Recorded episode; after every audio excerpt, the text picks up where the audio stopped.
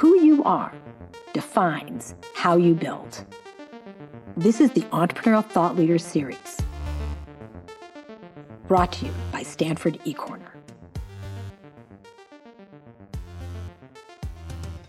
On this episode, we have Nicole Hu, co founder and CTO of One Concern, a predictive artificial intelligence platform that aims to help communities prepare for and mitigate natural disasters. Here's Nicole.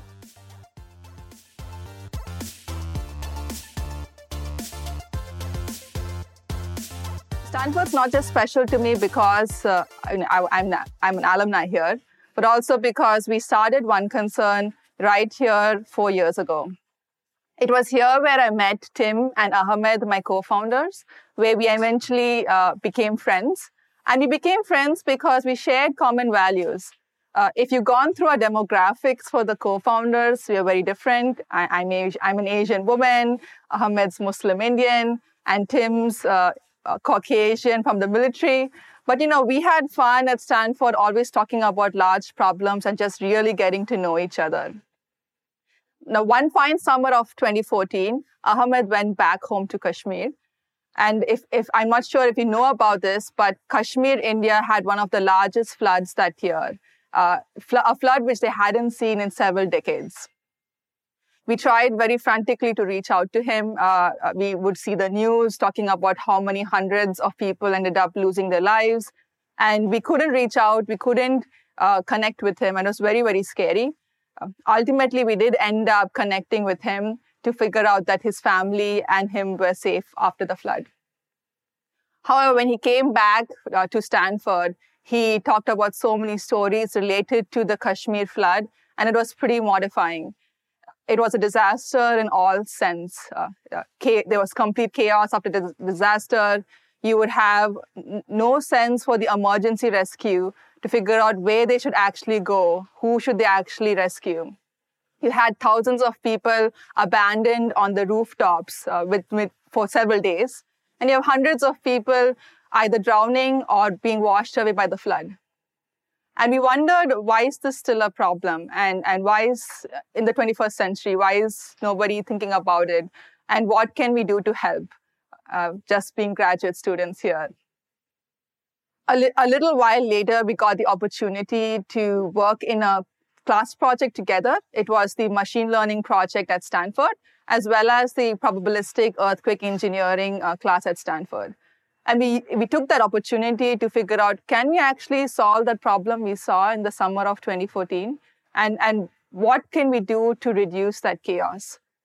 The goal there was just, you know, let's find a way to figure out what exactly the problem was. And the problem we tried to resolve was, can we provide a real-time granular understanding of which buildings and which people are in what state of collapse during a disaster? So that was a problem statement uh, our backgrounds of computer science, structural engineering, and earthquake engineering led to it being focused mostly on seismic initially. And, and we were very happy with the results. Uh, it, it, was surprising because it, it wasn't done before.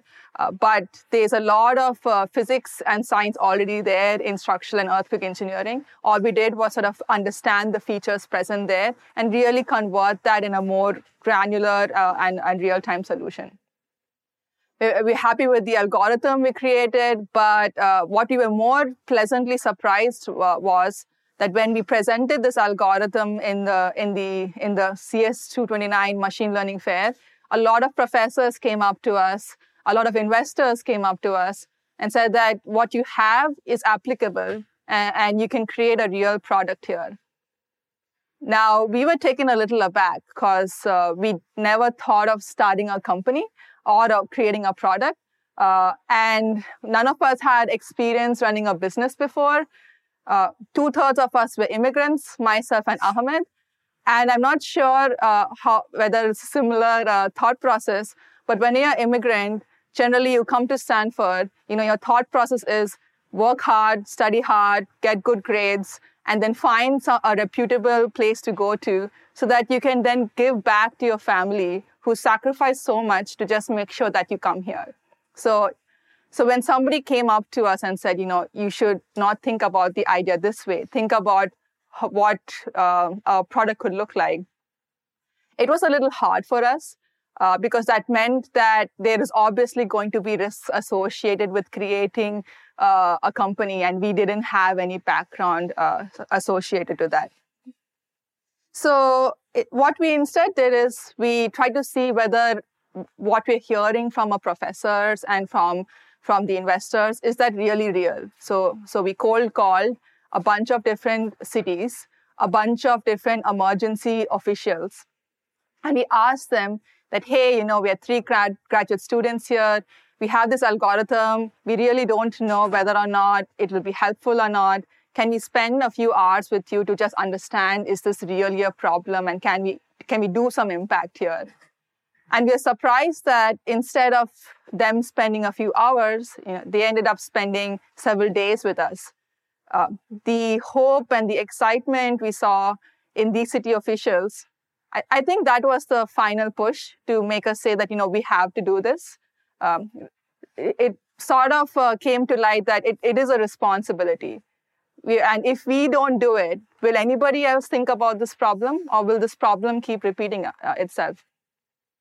So then all the three of us, the three co-founders, we had a really hard conversation, at least actually several hard conversations about what we would have to give up in terms of our previous uh, ideas and what does it mean to commit to a, to a mission and what does it mean to commit to a company now while i talked a little bit about you know my uh, and ahmed as immigrants you know our, our problems.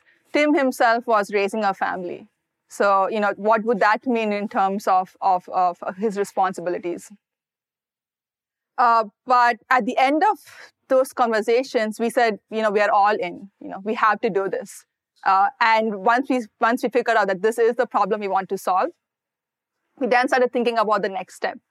The next step is, you know, parallelly continuing our conversations on what the product would look like with the cities, but also figuring out uh, that we cannot build a very complex machine learning pipeline for disasters with just the three of us.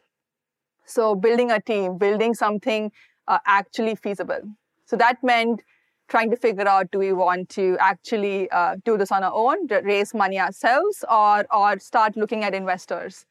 It was hard for us to pitch in money ourselves, you know, being immigrants and all, and so that meant that we did have to go through the investor route.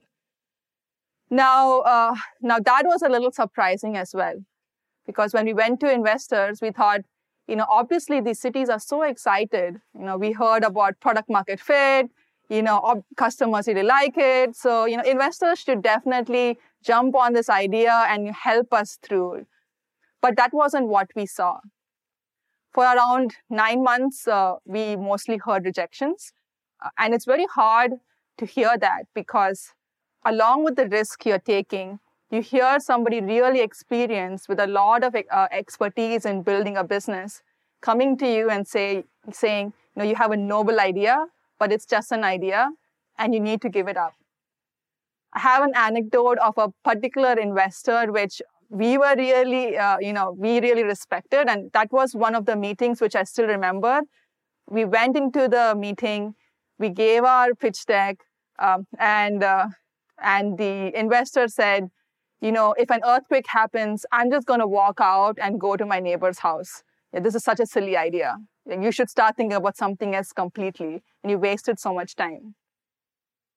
So, nine months of not, or just hearing rejections, nine months of not knowing, you know, basically collecting debt, uh, and then nine months of real, a big fear from your visa process. You know, what's going to happen? Can I still stay here? Do I have to go back to India? It, it was pretty scary for us. But instead of having that bring us down, what we did was we took a step back and we said, you know, what are we not doing right? We, did, we didn't blame the investors or the feedback. We realized that there's something missing in what we are doing, which is why we couldn't portray our story um, to, to uh, the investors who were uh, talking to us. And so we later realized that the problem was twofold. One problem was we weren't talking to the right set of investors you know, there are different investors with different investment thesis. So there are few in the seed stage who definitely want to look at evidence in the market, you know, put a strong ratio uh, or weight on that as part of investment in your company. And given that there was no earthquake, GovTech product out there, you know, just really high risk. Whereas there were other investors who put a lot of uh, weight on the team. Uh, is there a need? You know, and that the team's going to figure it out. Like really large focus there. So we realized that we need to start looking at, you know, these investors. The second thing we realized was the what was missing in our pitch was we always talked about the vision, but very little about the feasibility of the business. And we, knowing that we didn't know that too much, we took whatever help we could get. We went to Stanford Venture Studio, talking to all the Stanford graduate students there, pitching several hundreds of times and, and just brainstorming about what could be wrong. We talked to investors for advice even the people who rejected us, and telling them what could we have done better? What is actually the problem? And we, we amalgamated all that information in and, and ergo, eventually finding the right investor and, and helping them understand exactly the perspective of why this idea should be present was what founded One Concern. So uh, fast forward today, we grew from the team of three to a team of 80. Um, and our mission is for a world of resilience, where we see resilience in the three pillars of safety, equity, and sustainability. And the, we obviously expanded from seismic to floods and fires. Now, to talk about what the issue in seismic is, when an earthquake happens right now, um, what, what, what is in the hands of emergency responders? There's two things you might get. One is a map wherein entire neighborhoods or cities are, color, are colored a single color, you know, red, yellow, green, telling them that that is the impact for a city. The second thing is you've probably seen it on Google. It's a shake map. You see really large red concentric circles on the map. Um, and that's sort of what a responder is supposed to take in and, and do those life saving decisions. So when you think about why the chaos follows after, it's obvious. You know, just looking at a blurry map, how can a first responder know what to do when, when several thousands of people need help? So we moved from that idea into the idea on the left, uh, really focusing on going really granular on a block by block level and even building level, helping people understand which, uh, which buildings are in what sort of collapse minutes after the earthquake happens. I mean, not just do uh, building level information, we understand understood that the people component is very important. So, who resides in those buildings? Uh, are they low income? Are they senior population? Are they children? Because the resources you spend you send during a disaster are very different based on the vulnerable population who are affected. Hurricane Katrina is an example wherein most of the there were a lot of senior citizens who were abandoned and they, they needed an influx of blankets because they were shivering during the hurricane, but no one knew exactly what was the ratio of people who were affected. So that's the second component we focus on uh, in, in, in a product. And finally, the third component is uh, we don't want to just predict which buildings are down.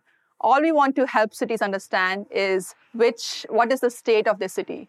So that implies not just looking at direct causes of impact, but also looking at secondary and tertiary uh, causes of impact. So is, is your power sector down? Is your healthcare down? Is your water system down? And how does that ultimately go and affect citizens? To give you an example, you might have the strongest hospital in the world, which might be up during the big one during a big earthquake. But if the Hetch Hetchy system is down, or if the power system is down and there's no sort of backup plan, it still means that your healthcare is affected. It still means that citizens aren't getting that rescue. So, how do you portray a cascading effect of dependencies along with the impact map to your first responders? Uh, flood we just released uh, last November. Uh, and we chose floods specifically because it has a larger impact. Uh, and it's, it is definitely uh, the impetus of one concern, the Kashmir flood. It's more or less similar to what we do in seismic. Uh, the only difference is that you could actually forecast five days into the future. Now, uh, uh, when Hurricane Harvey happened or any hurricane happens, what data these cities understand is a storm is coming, it's going to come in three days, you're going to get five inches of rainfall. But how does that help you know who to evacuate? And how does, how does it help you know who's going to end up drowning in that particular incident? So it's about pro- providing that really granular impact and, up- and updating your accuracy as and when you get real time input from on the ground. We are very transparent about how accurate or inaccurate our models are. In fact, uh, that's what cities love. They want to know how can they help us make our models even more accurate. We want them to be able to make those decisions after understanding where our models wouldn't work and where our models will work. And the final third component, which is still in development, is fires. Fires are very close to California. Uh, the costliest disaster of last year was the wildfire in California. Now, the issue of impact knowledge and situational awareness is even la- is probably larger or or equal to that of floods and fires, uh, floods and earthquakes. You have uh, fires moving at 80 miles per hour, literally engulfing football fields in seconds. And meanwhile, the only data which is coming in is 911 calls or a reconnaissance where you're driving around the neighborhood. How does that help you really understand what the state of impact is? And how does that help first responders or firefighters really evacuate ahead of time? And, and so uh, that's sort of our, our different offerings. And we moved to not just doing response, we understood that it's not just about uh, during the response helping save a few lives. It's definitely about how do we prevent the loss in the first place. We work with cities like San Francisco, Los Angeles, uh, and, and we are also in the midst of deployment internationally, wherein, wherein what we do is help them do more efficient planning. How do you prevent this loss in the first place? One is just through looking at multiple different scenarios, seeing is your uh, emergency response system actually capable of responding to it? Do I need to increase my budgets? Do I need to add more resources? Do I need to communicate better? So that's what we call our, our scenario planning. But the second thing is about reducing the loss in the first place. So that's through better city planning, that's through better infrastructure adjustments. Just trying to figure, or even addition of, you know, that Hetch Hetchy water pipe, which would have, you know, uh, caused a lot of chaos to the healthcare in California. So how do you like really prioritize among all those decisions? And, and we're doing this not just for governments. We understand, we are expanding and helping people uh, work together in a resilience ecosystem wherein we get in different commercial sectors and governments talking the exact same picture. During a large event, most of the small, medium businesses will absolutely go bankrupt. So how do you have people understand that this is the state of what a disaster risk is and how do I prepare for it ahead of time? So what, what we do here is, uh, you know, we call this benevolent intelligence, wherein we really want to use artificial intelligence for social good. and we really think that we can enable a disaster free future. And what do I mean by disaster free? I mean that hazards will keep happening. You'll have seismic events, you'll have floods, you'll have fires, but cities and citizens will be able to immediately bounce back. And that bouncing back would happen because of immediate response during a disaster, through better planning before a disaster, and even through you know, better infrastructure updates.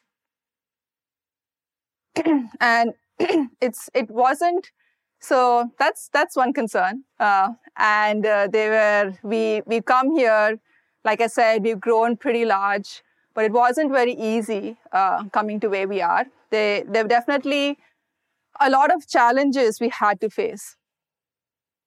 And so the two different challenges I'd like to focus on uh, is number one is surround yourself with the right people. Uh, it's always going to be about the people. You have the right people. I think 75% is already half done. And what do I mean by people? I mean by obviously the, the team, the people you hire. You know, we've been lucky. We've hired not just diverse uh, thought processes, but uh, like you know, diverse in terms of age, gender, race, etc., but also in terms of thought process we have firefighters, we have emergency managers, we have mayors, we have uh, data scientists, we have a collection of a lot of different uh, thought processes which enable us to understand how can we fix this through policy and technology. uh, and make sure definitely that the bar you keep for your mission alignment is as high or maybe even higher than the technical bar or the business bar you're looking for. Don't compromise on that. We've learned that the hard way that we should never do that. Uh, I'd give you a, a quick anecdote of an interview we did in the early stages of One Concern. We had this really, really smart engineer um, come to interview with us. And we were really impressed by what he could do. So I interviewed him, and one of my other engineers interviewed him. And uh, he was very rude and condescending throughout the interview, didn't let me complete my sentences. Uh, and I, I, I, was taken aback. And after we did a debrief, uh, the, the CEO came in, so Ahmed, and he was like, No, that guy was wonderful. He was very nice with me. He was very respectful. So I don't know what was the difference. After looking through our debrief notes, it was pretty obvious that the person who came in had a bias towards being respectful to, you know, men in particular. And, uh, uh, you know, that was a complete, whether or not he was the most smartest engineer in the world, I couldn't have somebody come in and be dis- dis- disrespectful to my team. And this was not just something I thought of. Ahmed, the entire team agreed that this was something we would always stand by. So culture shouldn't be something light you should be willing to not hire if somebody is not your culture and really stand uh, stand by it the second uh, people component uh, especially for a mission driven company is definitely uh, surrounding uh, investors. So during the seed round it was a little bit hard uh, but ultimately we ended up in a series a we got a lot of interest from multiple different investors.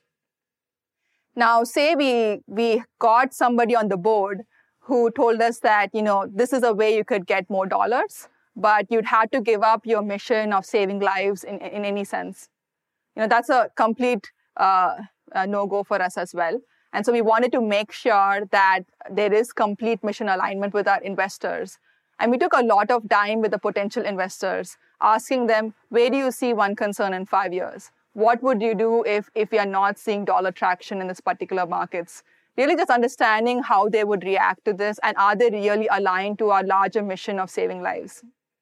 And so we were pretty lucky getting the right board members on board. And I do think that is something you should always in, uh, insist on, getting to know your board members and understanding that we are all, uh, all in sync on what our uh, mission is. The third one, which is obvious, is, ob- is is uh, your founders, the co-founders you work with. So I was lucky. We were, I was friends with my previous co-founders. We synced on our values. But, you know, you need to be, I've been so vulnerable with my co-founders several times. I've broken down completely. I've told them all the different flaws I've had, and they've done the exact same thing for me.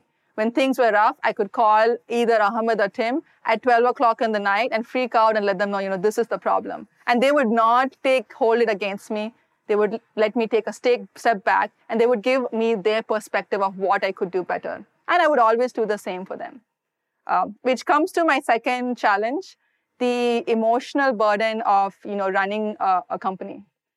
Uh, being a founder is going to be very lonely. Uh, it's going to be very hard because you always want to be the pillar of strength for your employees, for your founders, for your clients, for even sometimes for, for everybody. You know, you always want to be the pillar of strength who pe- to people go to.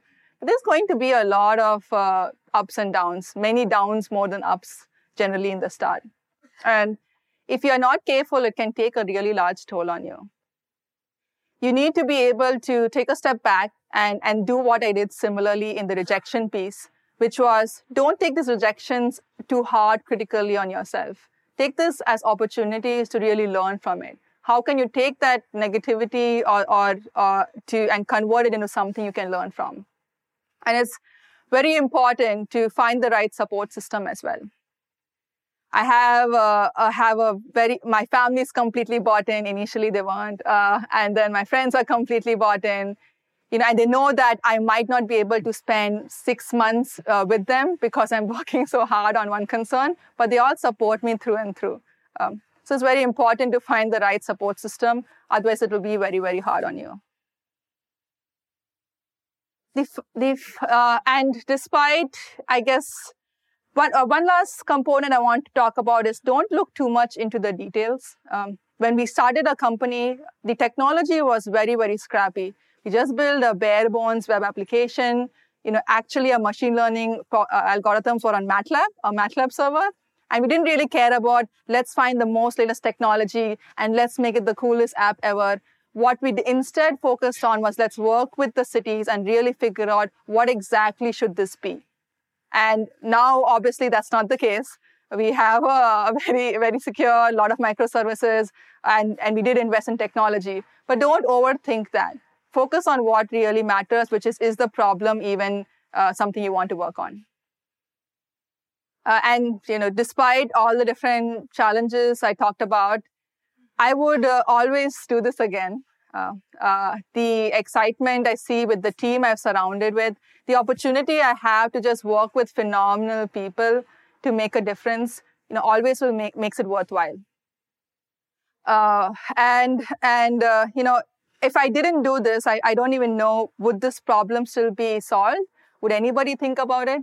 Um, I'm hopeful that at some point, you know, five years from now, we're able to create at least a single metric on, on a wall in the company, which talks about the number of lives we affected in a positive manner. And that would be completely worth it. And so if, if there is a particular idea you have, or, and you really believe that it has to exist, you should go for it. Do some research, obviously, the research we did with the different cities. Uh, but, but take that step and don't and and as long as you are completely committed and you have the right team with you you know it, it should it should solve itself out so i think that's pretty much it okay thank you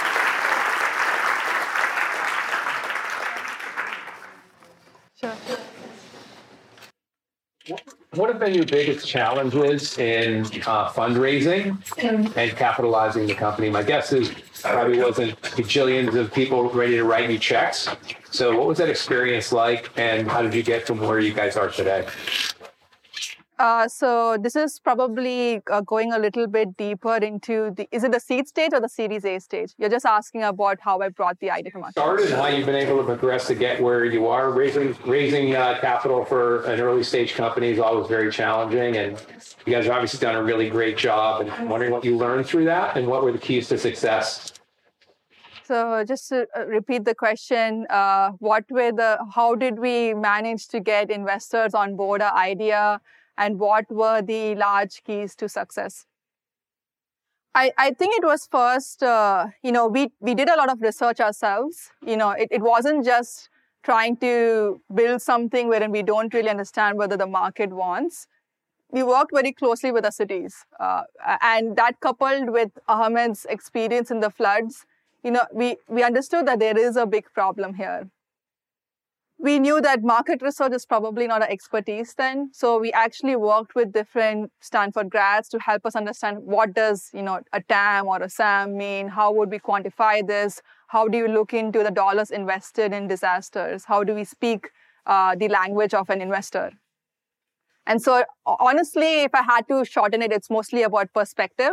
I think we are missing the perspective of how we would the perspective we had with the cities was pretty clear. You know, they got us, they understood why it had to happen, but we are missing that connection with investors, which was exactly how could you convert this idea into a feasible solution. So the nine months we took actually was just trying to keep iterating on the product, keep iterating on what the packaging would look like, how, how would this be a business. And I, I, I would say at the end of the nine months, we, meaning it, it did work out. So, yeah.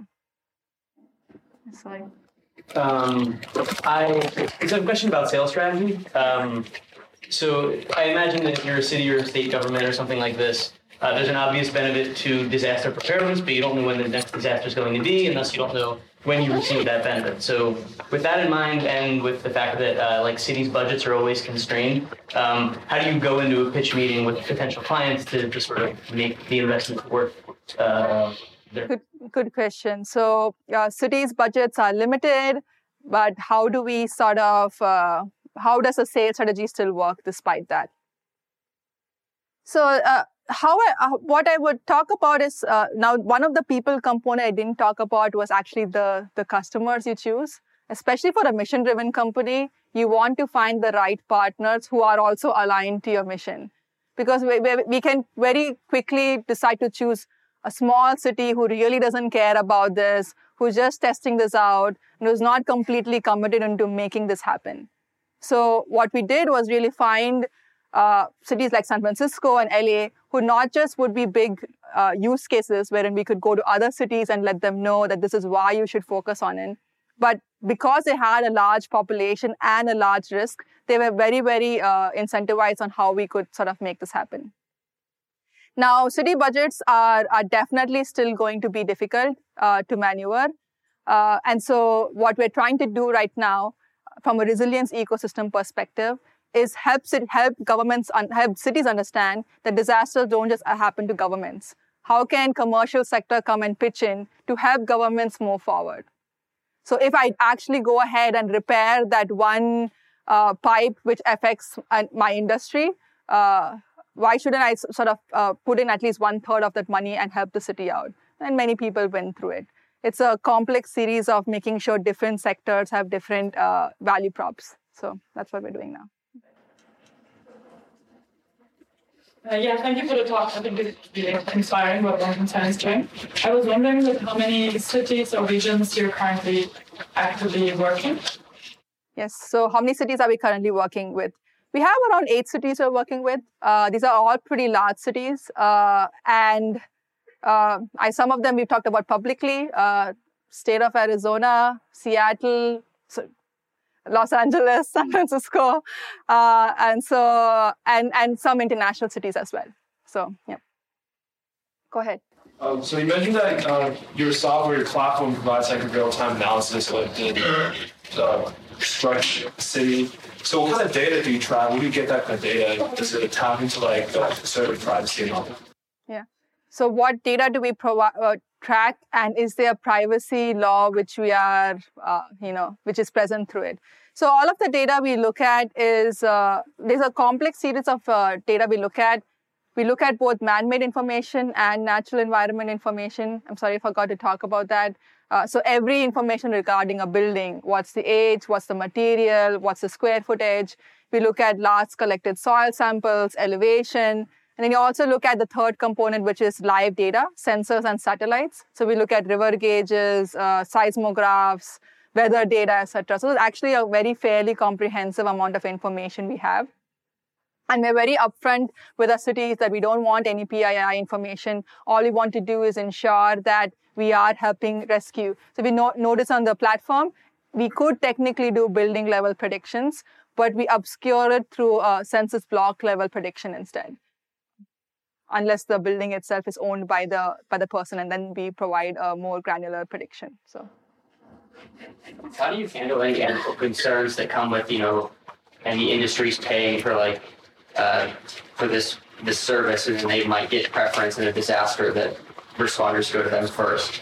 Yeah, so the question is uh, what if an industry pays more dollars and then they get a priority in response? So how do you uh, how do you deal with it? I think the best way is to make sure that the risk itself is transparent. You know, as long as all the different players understand that this exactly is what's going on, and the city is always where we, we talk to first. It's always going to be about how can we make the city better. So as long as we are making sure that that's the first lens we uh, prioritize on, other things sort itself out. So. Right. Um, how do you verify the accuracy of your models, and how are you going to help developing countries where maybe those data sets don't even exist? Uh, uh, validation of accuracy. Uh, this is very, very hard questions, but uh, validation of accuracy and how do we uh, create data in developing countries where data doesn't exist? So, our validation process is fairly complex. So technically, the fire model was completed last year, but we haven't deployed yet because we are going through a very, very rigorous series of validation, uh, going across all the 500 fires in California and seeing where, how exactly it performed. standard validation, standard cross-fold validation. Uh, we also do event-based validation, wherein we completely take out an event information and see whether or not we're overfitting to a particular event.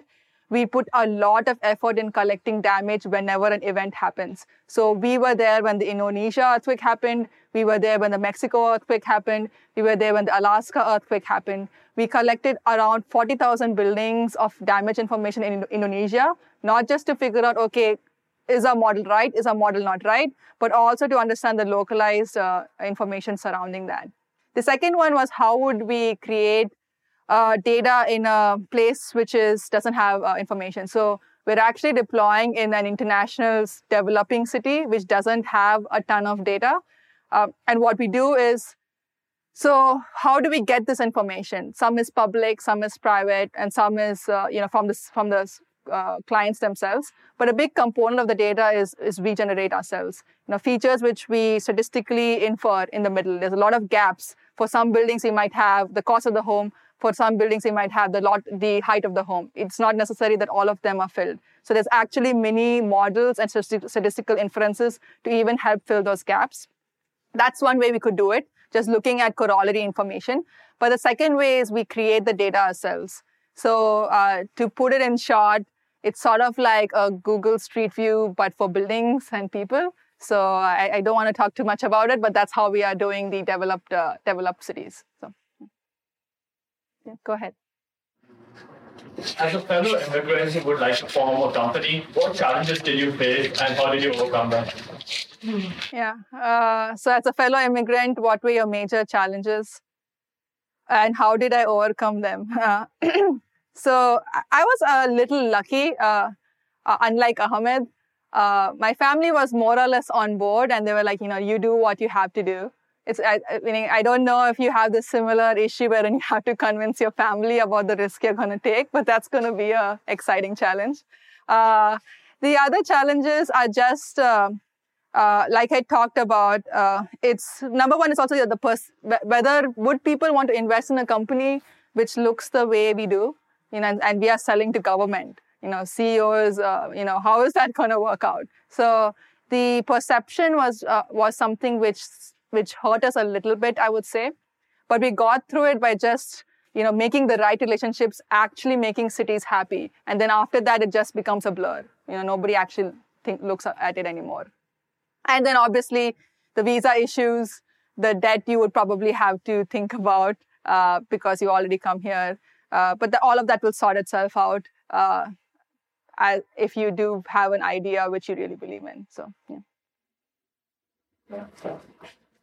Um, as three technical co-founders, how did you think about splitting roles and developing specialties within the uh-huh. company and external facing? So, three technical co-founders. How did we split up the roles? Uh, I was the computer science background, so naturally I think I, I naturally gravitated towards helping on the technology side and, and you know being the chief technology officer.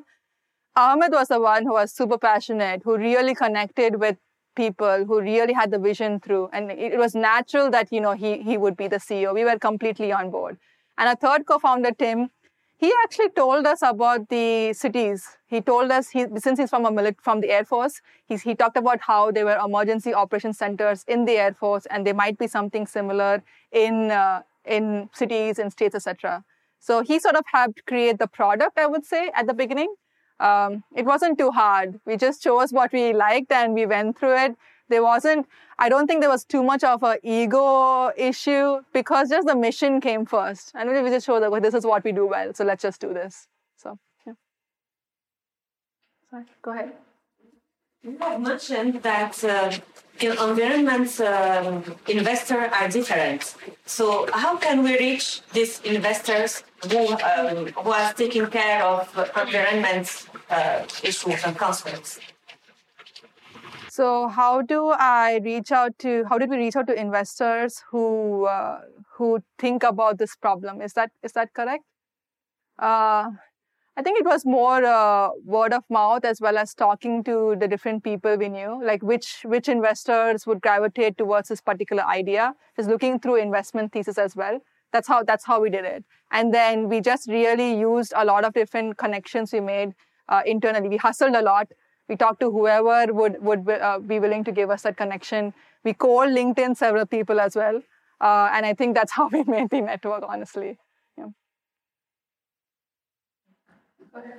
Do you find yourself wanting more basic science data, like a uh, kind of realistic virtual Earth geology, realistic virtual Earth hydrology, realistic virtual Earth atmosphere? Yes. Um, and how would that improve your predictions and allow you to connect the cities more richly?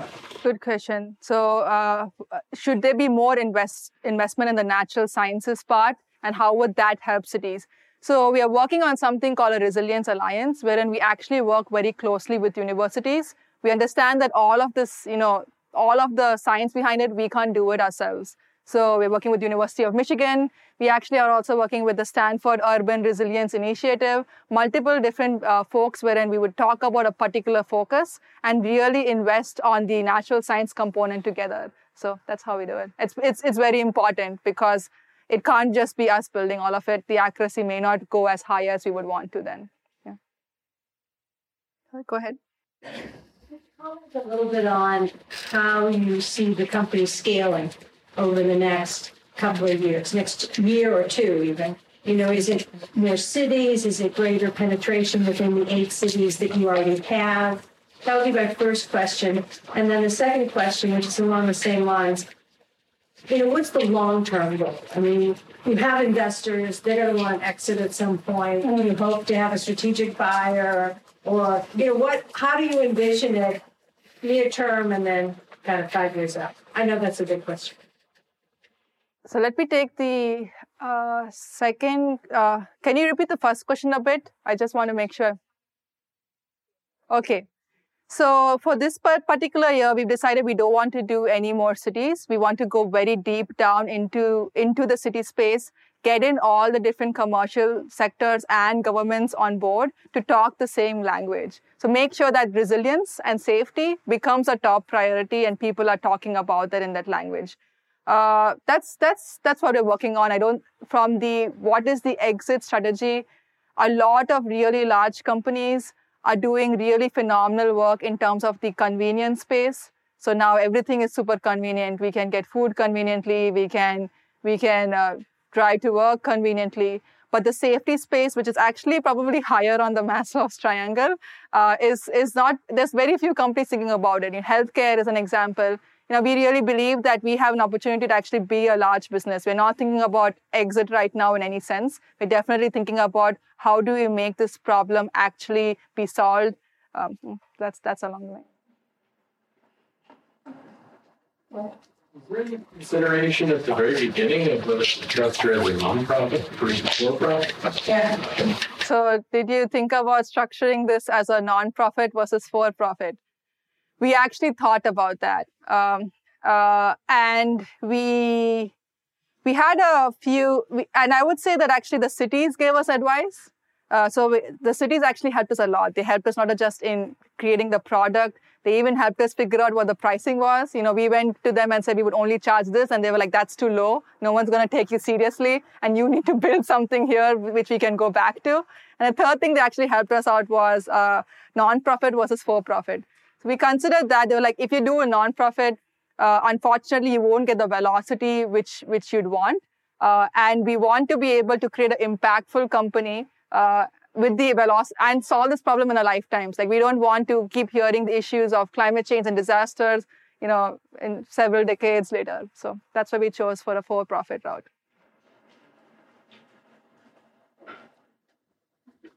Wondering about your monetization strategy and uh, uh, what's the ROI for the government? So, uh, monetization strategy, ROI for the government. The ROI for the government is twofold. Uh, number one is obviously in the lives uh, which could get saved and the livelihoods which are impacted.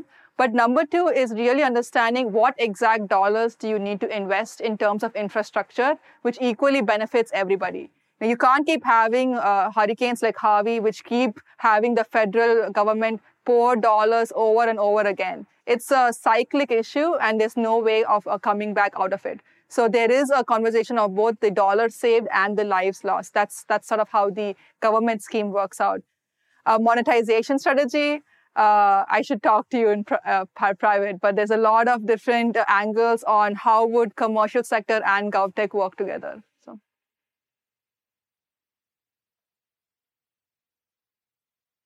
Cool. Yeah, sure. Have you thought about doing a national version instead of just like a city, city by city? Uh, a global version, a global model. That's what you're talking about. What's like national, like one step up? Like what the what the U.S. government like to see a case, but Oh, working with FEMA, for example. Yeah. We we did think about it. Uh, actually, we had several advanced conversations with FEMA, uh, and they're pretty interested. Um, but disasters generally happen to cities and less to FEMA. I think FEMA comes in when it becomes really large and tries to and provides dollars to help the cities recover. The whole process of recovery itself, you know, what resources do you need? How do your first responders uh, work with? It is very, very state and city driven. So that's why we decided to go that way to so- to uh, understand what we could do there. One more question. Yes. Sorry. Yeah. Time for one more. Go ahead. Just a comment, actually. I was at a talk a few weeks ago. There was a politician, engineer politician from Taiwan. They spent $8 billion on an information system for flood prediction and landslide analysis around 7,000 villages. 8 billion. 8 billion. Okay. That's news. I have his contact, but I mean, tremendous opportunity outside. So we should look into that, Ben, probably. Uh, but thank you for letting me know. Yes.